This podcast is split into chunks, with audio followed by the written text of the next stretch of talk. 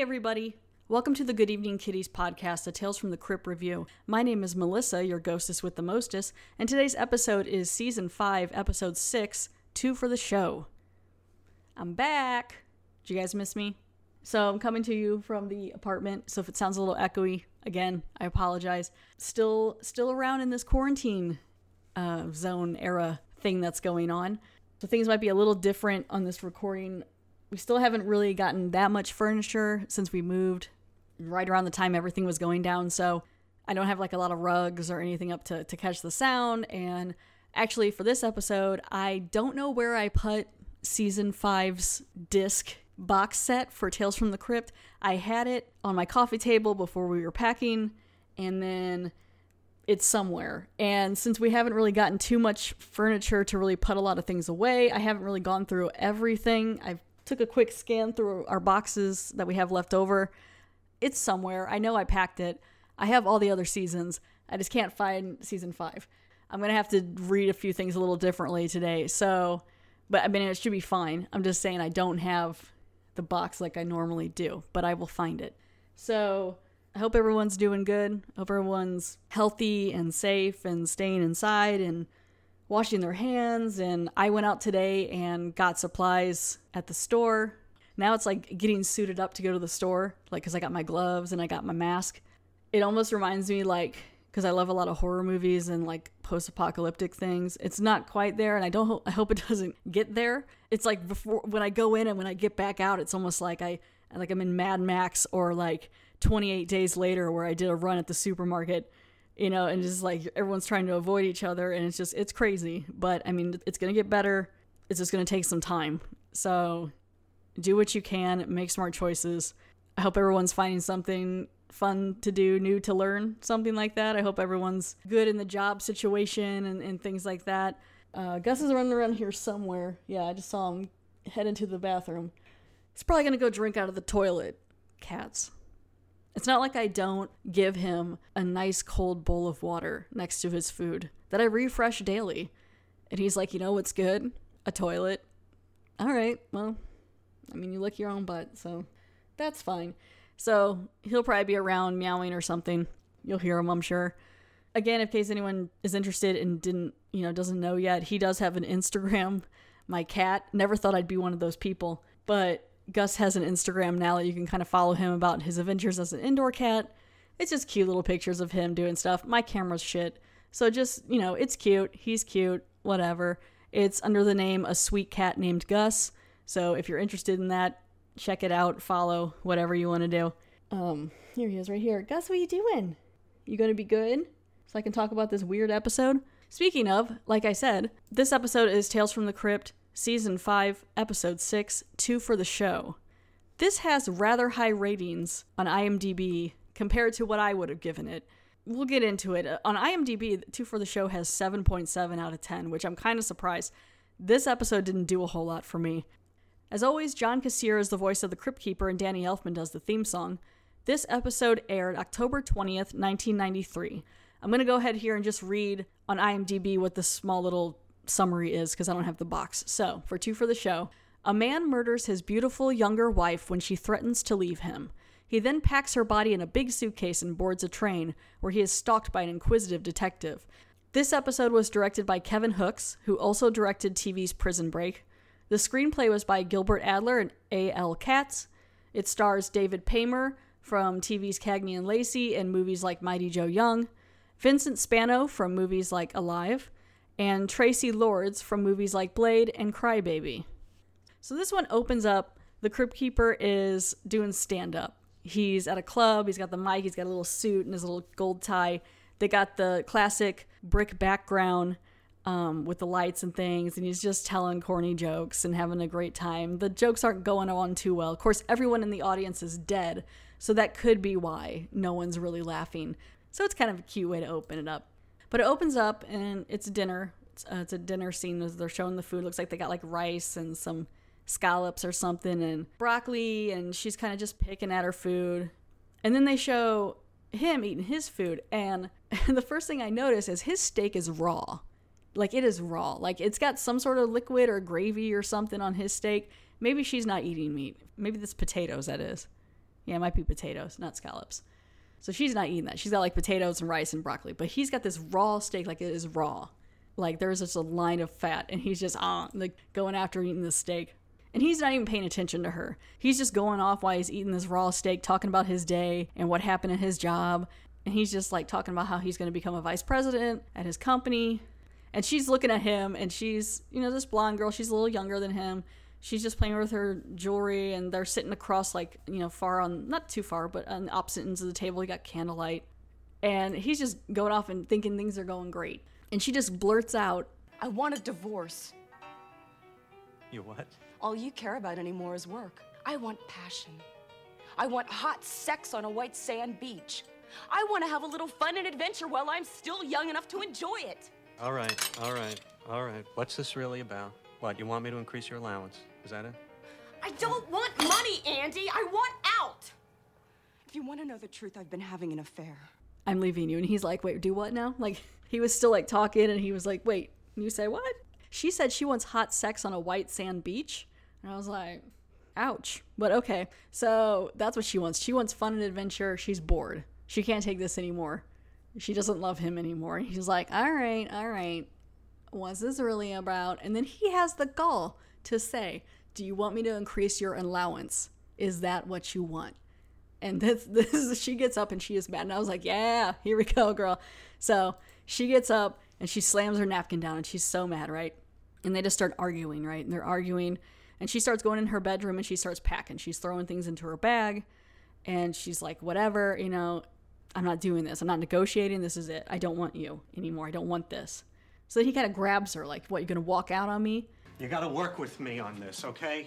I'm not negotiating with you, Andy. I don't want anything except a life. So what are you gonna do? You're just you're just gonna walk out on me? The way I see it, Andy, you walked out on me years ago. When was the last time we made love? Can you even remember? Don't do this to me, Emma. You know what kind of schmuck I'm gonna look like? That's what really bothers you, isn't it? Well, let me put your mind to rest. You already look like a schmuck because you are a schmuck. Schmuck? Who's a schmuck? Huh? Good. Bitch!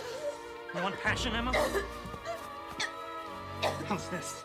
They have this nice argument in the bedroom. I was like, bravo. Just some of the stuff they were saying. And so he gets really mad, right? And he grabs her by her throat and he starts choking her. And like the lamp gets knocked over and he throws her on the bed. He's so mad, you know, and he's like, teach you to leave me. Like, you know, we're not going to do that. I'm gonna, eh. And then she's trying to fight him off.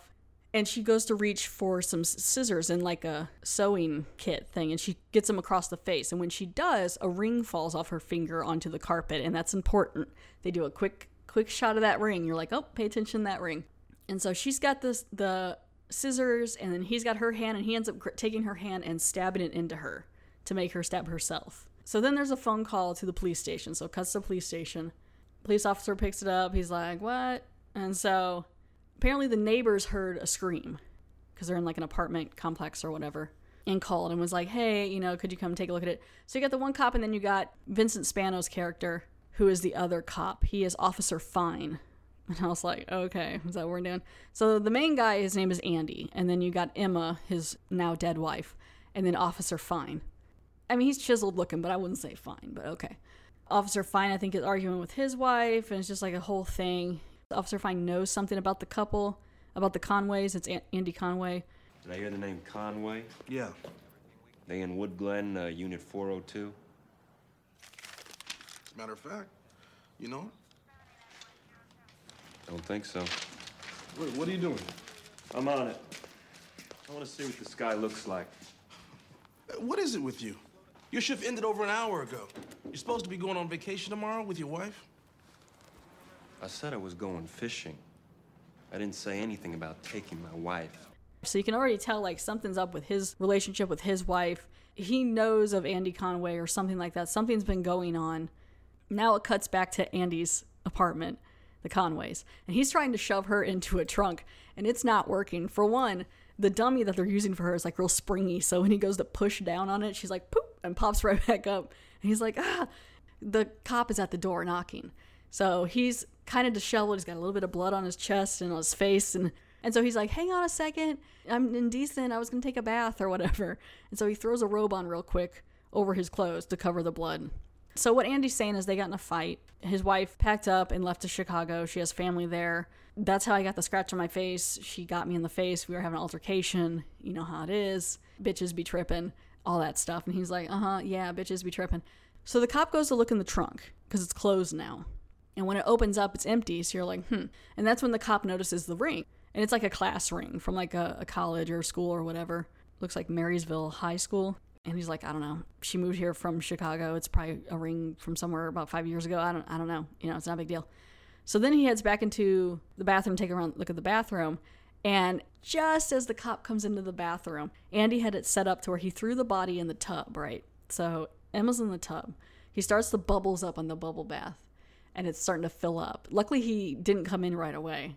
So just as the cop comes in, that bubbles covers over her face, the last part of her body. Smooth. So it covers her up. He doesn't see it. He thinks he's just going to take a bath. He doesn't put his hand in the water or anything like that. He's like, okay, well, everything checks out. Sorry for bothering you. You know, you know how neighbors are and all that stuff. And he's like kind of covering the bubbles, like, yeah, oh my god, I was gonna take a relaxing bubble bath because, you know, like everything with my wife and stuff. It's crazy. So now he's got to figure out what to do with the body. He's got to cut her up. What else is he gonna do? So there's like blood on the wall and on the tub. He's drained the tub and she's in there and he's just cutting her up and not even wrapping anything up, just throwing pieces. It's kind of gross. It's a it's a gory scene. He's got her head, throws her head in there, but he's just got like I think like a mach- machete or something in there. Let's see what was it. Yeah, it looks like it just like a machete, like a small like I don't know. It was a lot of hacking. So then you see him dragging this chest or this trunk to a train station well, I think what she was trying to say is she's going to go to Chicago by train, I guess, to see her family and stay with her family because she's mad because they got in a fight. So he was going to ship her. I don't know how he was expecting it not to get caught. So when he gets there, you have to put a tag on your. Like he was just going to ship it. I, I'm trying to think if he said he was sending it to someone there by train. I think he was implying he had a ticket already. Okay, let me go back. So Officer Fine is at the train station, right? He was going to go off on his fishing trip or whatever is going on We'll find out later. So he's got his ticket, he's putting his bags up, and that's when he notices Andy with the trunk. I feel like this could have been done a little better where he could have got away with it. And so Andy's like, "Hey, cool, here's um the trunk." Uh what, guys? What? You want to talk about episode? Did you see the twist coming? So, basically, it's like fill out this tag and put it on the chest and we'll like the trunk and we'll know when you get there and he's like, oh crap, I forgot I have to put my name. So they want him to fill it out, and so he just doesn't fill it out. Like he was deciding if he wants to put a fake name or something on it, so he doesn't fill out anything on the trunk, which would work, you know. I guess they'd take it, put it on there. So that's when he runs into the officer, and the officer Fine's like, Mr. Conway.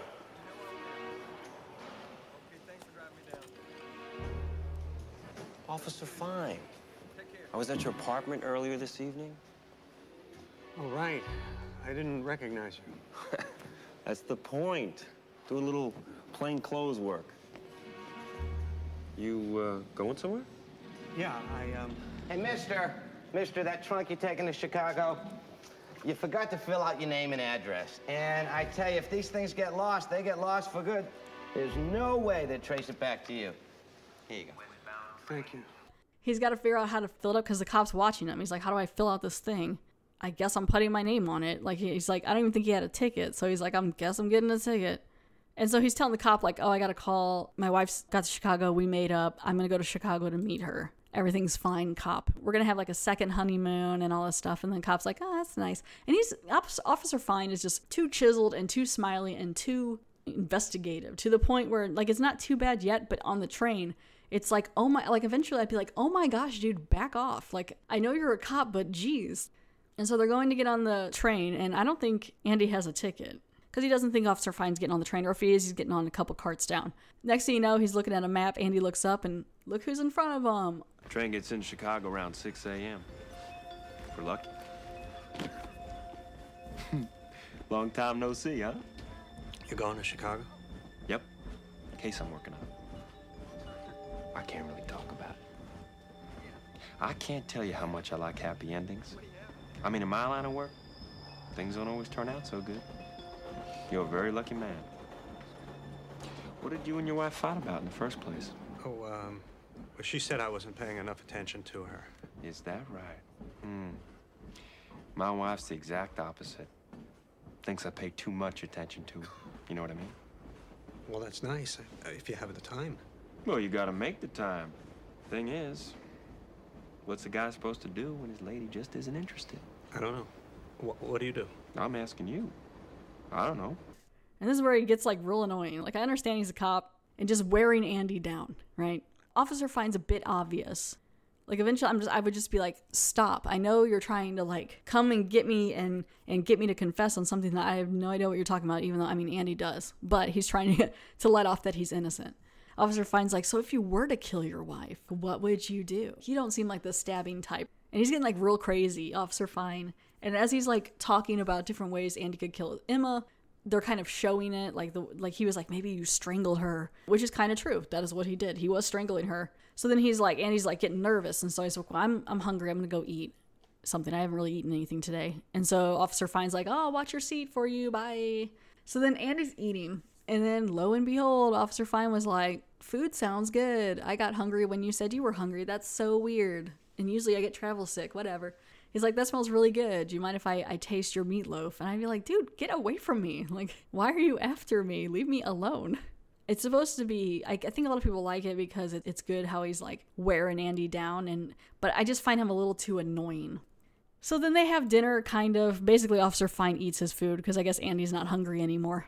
So Officer Fine is saying, he's telling Andy he had to get all these search warrants because a lot of people are transporting drugs through the trains now because a lot of people are getting caught on airplanes or other ways that they're doing it. So they're trying to work around that. And, and so he's telling Andy, like, I had to get all these warrants and I'll talk to the FBI and everything. And so what we're to do is we're to, we're to search every inch of this train before it hits Chicago. And Andy's like, no kidding. um, I don't feel too great. I'm to go bye. And so he like gets up so Andy heads straight to the luggage compartment that's like in the back of the train or near the back of the train. There's this fence that's like shut, but I mean it opens pretty easily, and there everyone's luggage is there. So he's looking for his trunk. So he finds his trunk, but he sees another trunk, like a black trunk, across the aisle, and so he swaps the tickets. But then he starts dragging the trunk with the body parts over to the exit, like one of the side doors, to throw it over the edge when they do find the trunk and they find the tag and they figure it out, they'll be like, oh, it wasn't Andy because Andy's trunk's still on the thing. Like he wouldn't have done it, but it still hides the body away to make it even less harder to find. So he takes that trunk and he throws it out of the door, of the side door or whatever, the back of the caboose or wherever he's at, throws it off. They don't really show if it's like off a bridge or I think it's just off the side of the tracks. And then he comes back into the dining hall and Officer Fine's drinking some wine. He's like, oh, I got you a glass of wine. Like there's a glass of wine for him. He's like, You all right? He's like, Oh, yeah, feel much better. Yep. Officer Fine hands Andy the wine, and this is where it's hitting the fan. Okay, so here's where everything happens, right? So, Officer Fine turns to, to Andy as he takes the wine, and he goes, You made a real bad mistake with the ring. The ring? The high school ring. I mean, maybe it's a little different for you big city types, but out here, high school rings still mean something.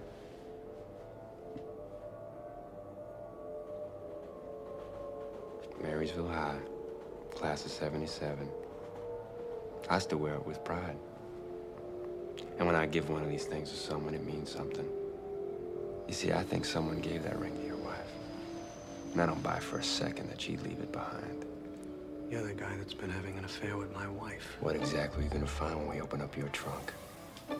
You're not gonna find anything. I doubt that. Go to hell. You want to see what's in my trunk? Come on. I'll show you. Fine. This is my ring. I don't know how you had my ring.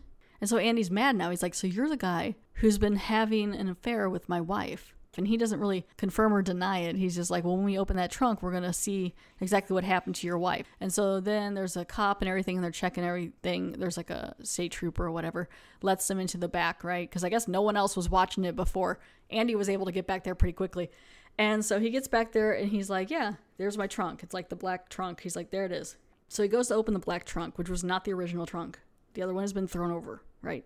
So this is where it's get kind of weird.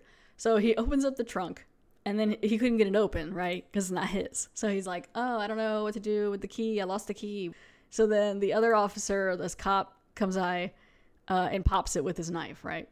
And so he's like, okay, cool. which I thought was kind of a nice touch. Uh, so he opens it. When he opens it, the body parts are in there. And he's like, wait, what? How did this get in here? And then he's like, wait a minute, that's not my wife. That's not my wife. This is in my trunk. I threw mine off the train. You're full of shit. I was with you the whole time. You never left my side. He's lying. Why don't you tell him about the affair you were having with my wife? And about the ring that you gave her? That ring under your bed was a woman's ring. It was my wife's. My wife gave it to your wife when they started seeing each other. That's my wife in your trunk. Like you didn't know. Admit it! When you found out your wife was leaving you for another woman, you went berserk. Decided to get some revenge. That's why you murdered my wife, isn't it? No, that's not true. What are you saying? That you didn't kill anybody? No, I, I mean, yes, I killed my wife. Then where's her body? It's in the trunk I threw off the train. You saying you killed them both? No, no, I, I You didn't. lying sack of shit! You better get your story straight, pal. Juries have a habit of frying perjurers. Now you murdered my wife, and that's a fact. Now get out of my sight before I kill you! No, no, he's lying. You set me up. I guess Officer Fine had been suspicious for a little while about his wife having an affair. And what it was is that class ring was a woman's class ring. So what had happened is Officer Fine's wife had been sleeping with Emma. They were having an affair. Somehow, too, maybe Officer Fine found that out, killed his wife as well, found some way to switch this up in some weird backwards strangers on a train kind of situation and was able to plant the evidence to frame Andy and, and make it seem like Officer Fine had no idea. This has been a setup the whole time. He ends up being more the bad guy, Officer Fine. I mean, they're both bad. But what's weird, first of all, Officer Fine doesn't really even freak out that bad. The fact that it's his wife there in the trunk, he's just like, oh, what? He's more mad. I don't know if he had already killed his wife before Emma died or not. I think maybe he did. And his fishing trip that he was planning on going to that he mentioned in the beginning, he was maybe going to drop his wife's body off into a lake or something like that. That was his plan. But then when he got the call about this Conway house and realized who it was, he saw an opportunity. He could definitely make sure to get away with it and frame this other guy. Or maybe he got that idea after he went to the Conway house, saw the ring, realized, put two and two together. But how would he have known he would gone to the train station? That seems really weird. Like it's just such a like convenient situation because he could have got away with it anyway, probably just taking that trunk on a fishing trip or whatever and dropping it in a lake or whatever he was going to do with it. Had he not happened to run into Andy or realize what Andy was going to do, how would he have known Andy was going to take that exact train to Chicago? I feel like it's just like a last minute thing, which it went off well if it is Mazel Tov. But then how did he also know Andy was going to put that tag on that specific trunk? Were there no other trunks in the back there? This episode doesn't make much sense to me. That's why I don't understand this episode and why people like it so much. Like, it, it just seems like it's too convenient. And for me, again, Officer Fine's reaction to finding his wife is a bit suspicious. You think maybe he killed them both? Nah, his wife left him. She was on a flight to Cancun, checked it out this morning. I don't know what's worse, to find out your wife was cheating on you, or find out someone snuffed her. I tell you what, they both suck. There's an express home. Runs through here in an hour or so. He wants to get your ticket. No, no, no, no. I think I'm gonna rent me a car. I need to take some time. It cuts to later, some time has passed. Somehow, Officer Fine found the other trunk. So, this is the other trunk with Emma in it. He's in front of the kitchen sink. He's got a apron on that says, Don't mess with the chef. He's taking body parts of her and putting it in through the garbage disposal to dispose of it. That's not going to work. I mean, garbage disposals are powerful, but we recently moved in this apartment and I think we ground up like a lime skin and it it broke it, I think, from that. So there's no way it's going to be cutting up bones and skin and everything like that. And as he's doing this, just nonchalantly cutting Emma up through the garbage disposal, he's reading the Marysville Chronicle. So I guess he's back in Chicago or near it. The headline is Husband Kills Wife's Lover in Bizarre Love Triangle. So I guess he's getting busted for that. The cop gets away with it, but it's still a lot of it just doesn't make any sense. And as the hand, Emma's hand is going down, he has been chopping it up with a cleaver, I guess. But as her hand is going down, her middle finger is up. And that's the last thing you see is her middle finger going down into the garbage disposal. And I was like, well, that's kind of fun. So that's the end of the episode. So it cuts back to the Crypt Keeper. He's still doing the stand up. Crypt Keeper, you're so punny. And the best Crypt Keeper pun is I guess it's true what they say better dead than wed. Hmm. Time for my finish.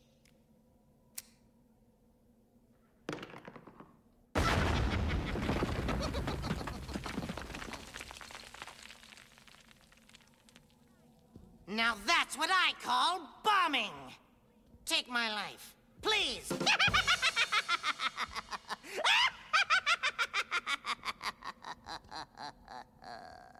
And then he takes a grenade and just opens it up right after a set and just blows up the audience, right?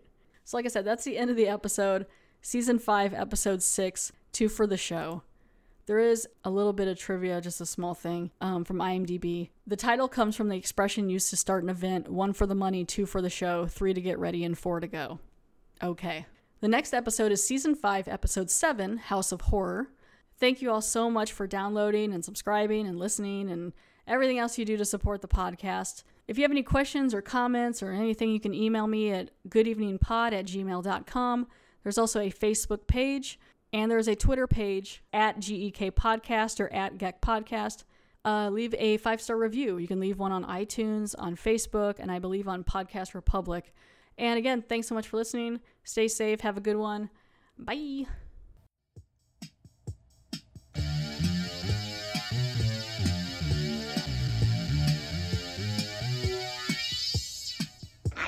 quite a scare.